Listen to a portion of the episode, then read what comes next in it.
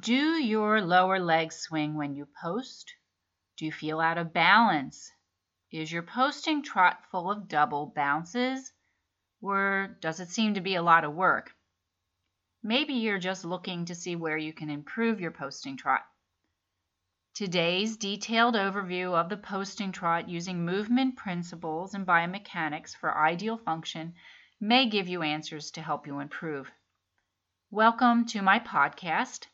I'm Suzanne DeStefano. I help riders change their movement habit, habits so they can develop a seat that communicates clearly with their horse. For the posting trot, when I think of the rider, I like to investigate and explain the rider and also the horse in their movements using Feldenkrais movement principles. In addition to understanding biomechanics, classical horsemanship, and typical riding instruction, I like to consider movement principles and strategies that I learned in my training and experience as a Feldenkrais practitioner to bring more detailed clarity to function. So for the posting trot, a couple of the principles I consider are finding support from the surface you're on and having equal and opposite actions or counterbalance. We'll look into look at the movement principles in more detail as it relates to the posting trot as I go through this podcast. But first, overall when most people think of posting trot, they think of an up and down motion. It's not up and down, but it's more of a forward up and a back and down movement. Think of it, if you were only going up and down with the horse moving forward, there's no opportunity to remain with the motion of the horse. If you think, think of landing towards the front of the saddle when coming back to the saddle, you're minimizing the back, so you are doing better at staying up with the movement of the horse than if you touched down nearer the cantle. There's less need to catch up again on the rise. This forward back motion keeps you closer to the horse and provides the very efficient movement of remaining up with the horse's movement it's also key for tempo and speed control. This lower profile posting helps to maintain a quiet hand. The less up-down movement of, of the rider, there's less need to open the elbows to keep the hand still. Because you're moving, you need to think dynamically. Too often I see riders that push their stirrups into their stirrups in order to get their heels down their foot comes in front of them, no longer supporting the rest of their body. And that relates to a Feldenkrais movement principle.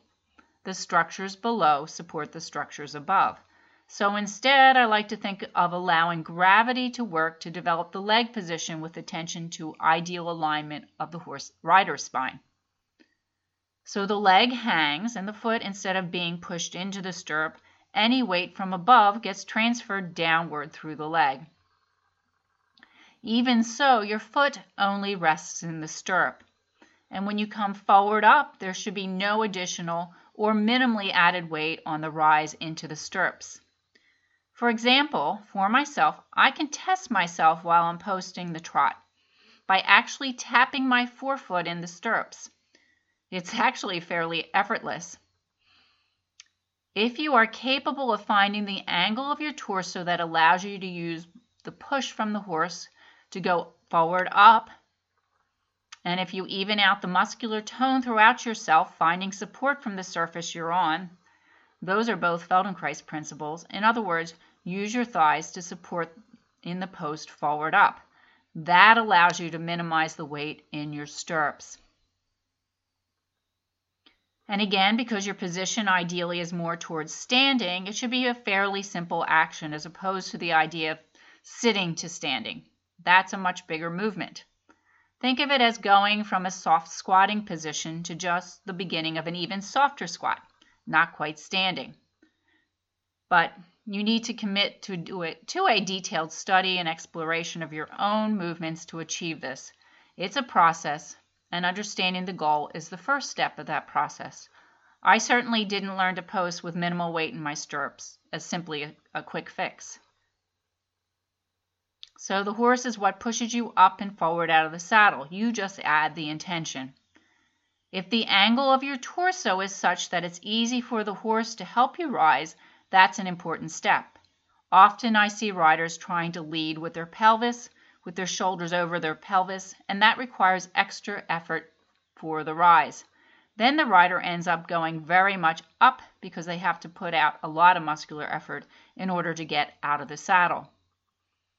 So there's an ideal angle of your upper body forward that makes the rise effortless because the horse's movement provides the force. One exercise I do is to have the rider very slowly open and close their hip angle a little bit more, a little bit less, and explore and sense for themselves where that ideal angle is, and when you get a sense that the that the horse pushes you up with the least amount of effort. And that includes weighting the knee and, and the heels. So you explore the sensations with the weight in your knee and the weight in your heels, a little bit in the knee, a little bit in the heels. Very subtle shifts, shifts between the two define what brings ease to your movement. Also, you want to land to the front of the saddle in your post. The horse is moving forward, and if it wasn't for friction and gravity, the horse would disappear un from underneath you. So that idea of landing towards the front of the saddle helps you stay up with the movement of the horse and keeps you closer to the horse. If you end up landing farther back towards the cantle, you're getting behind the motion of the horse because you're going much more back as the horse travels forward.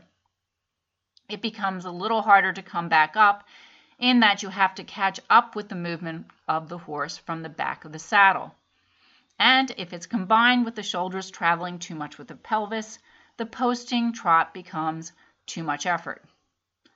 And many riders don't understand how much effort is involved until they find the more ideal functioning of the of their body for the posting trot. Now let's talk about equal and opposite action. Again, a Feldenkrais movement principle as it relates to the posting trot. So you're going up and forward with your torso. Other parts of you then need to go down and back. So the weight in the knee and the weight in your heels as your torso leans a bit forward. So as a counterweight, you need the weight down into your knees. So your knees go forward. Also, it's down in the knees and your knees also go forward. That's the forward down. And your heels are back and down to counteract the, the action of the tor your torso going forward up. Another equal and opposite action are your seat bones coming back and down even in the posting trot. You can use that back and down with the seat bones, lengthening your spine to stabilize you. Even though you're moving, there's a sense of a counterbalance, a counteraction that happens through your seat bones to drop your center of gravity, improving stability.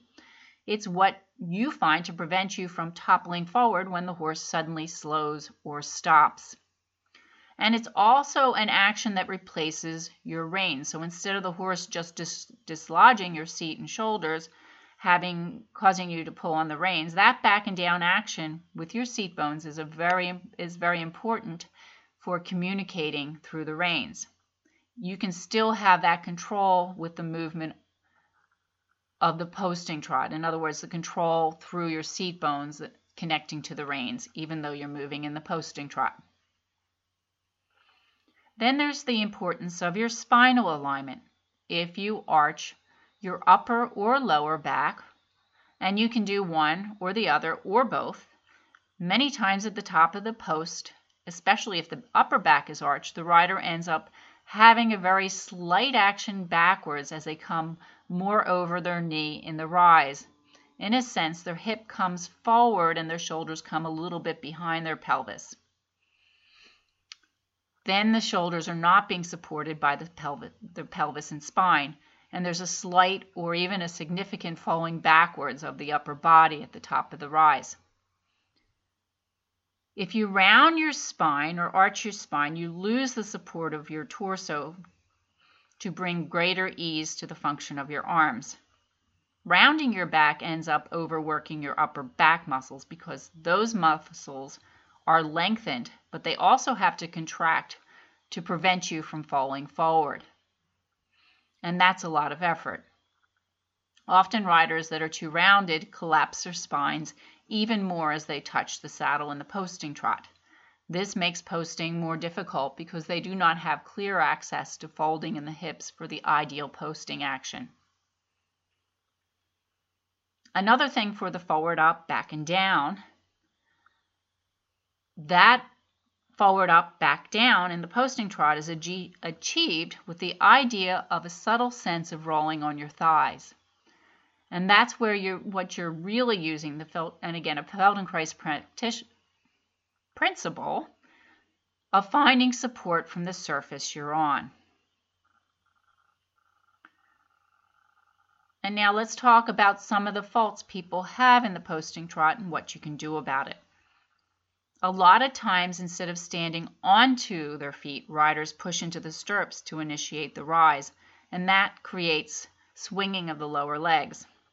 Also, riders will lead with their pelvis on the up and take their shoulder backs back with their pelvis on the down, so there's no or fold in the hip on the up or the down, and this requires more effort on the part of the rider.